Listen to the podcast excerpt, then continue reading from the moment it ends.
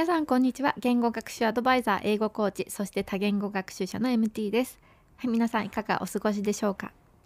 え今回はちょっと TOEIC についてお話ししたいなと思います。で TOEIC ね久しぶりにねこの間受験をしてきたんですけども、うん、なんかちょっとねあのその感想をお話ししたいと思います。で TOEIC とかねあの試験ね英語の試験あまり関係ないよっていう方にはあの当てはまらないというかあの今日の放送は特にねあの関係なくなっちゃうかもしれないんですけども TOEIC、ね、受験についてね興味がある方は聞いてみていただけたら嬉しいです。えー、では、えー、まずね久しぶりにねあの TOEIC をね週末ね受けてきたんですけどもね、今回はねコロナ禍の実施ということで本当にね感染対策があのしっかりされていました。うん、一つの部屋で受ける受験者の、ね、人数も以前受けた時よりも全然少なかったですし午前と午後に分かれているので会場に来ている、ね、受験者の数もねそんなに多くない感じがしました。であとは手の消毒をしっかりしてマスクをつけたままのテストになりました。でこれはね本当に仕方ないですよね、まあ、ちょっとねマスクをつけたままで息苦しいなっていう気持ちはあるんですけどもねやっぱりねあの感染予防対策ということで仕方ないですよね。ここまでがねコロナのね対策で感染予防対策で。ではここから、えー、TOEIC 受験の感想です、えー、まずリスニングですね。リスニングのパート1は写真に合う放送文を選ぶ問題ですね。で写真を見てね白黒のね写真を見て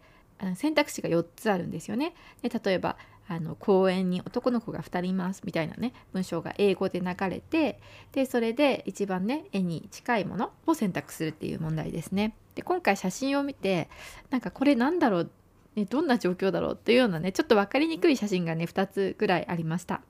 あとこれかなと思って塗りつぶしてたら最後にもっと合う文が来て慌ててね直したのが1つありました。でパート2は全く文字が書かれていない問題です。音だけが頼りですよね。最初のねセリフに合う返しを。A から C のね3つの選択肢から選ぶ問題ですよね。頭の中で最初のセリフを繰り返すのがポイントですね。はい。で特にあの最初のね疑問詞とかねをすごいずっと頭の中で繰り返しています。はい。でね3人のうち2人はねとんちんかんな返事をするのでそれをね本当の会話だと思って聞いてみるとなかなか面白いです。で例えば「昨日何時に寝ましたか?」っていうようなね英語で質問があってもうお腹いっぱいで食べれないですみたいな回答があるんですよね。その3つのね選択肢の中から1つ選ぶ問題ですね。うん、でも結構ねあの選んでしまいがちな単語をね使われていたりしますのでこれ気をつけなきゃいけないところですよね。うん、で私のインスタのね、アット MAIINHUB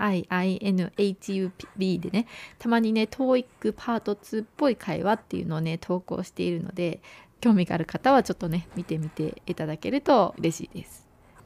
で、えー、その後パート3とパート4はきついですよね。本当に集中力を必要とします。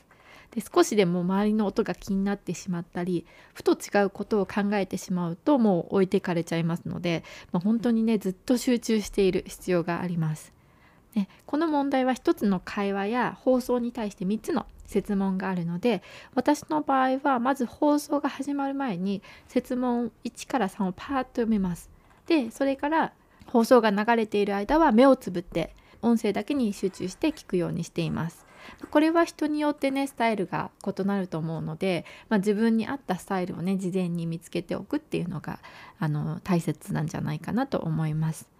私の場合は他の情報が入ってきてしまうと、ね、違うことを考え出してしまうのであの目をつぶって放送の音だけにね集中しています。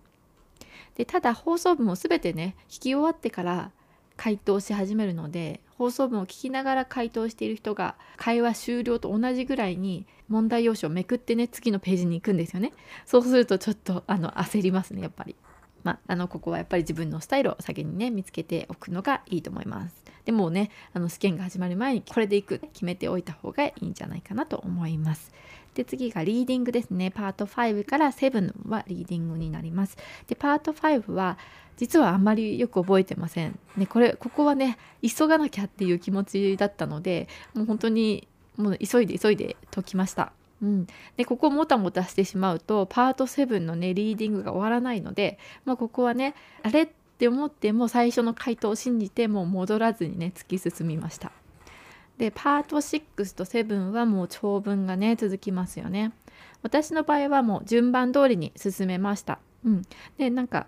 先にね7やってからパート65に戻るっていうねやり方をされる方もいると思うんですけども私の場合にはもうもう順番通りね回答用紙の、ね、場所を間違っちゃうといけないのでもう順番通りに行きましたあとね文章を読む時に答えがありそうなところだけを読むっていう方もいると思うんですけどもでそこだけを読むのはちょっと危険なので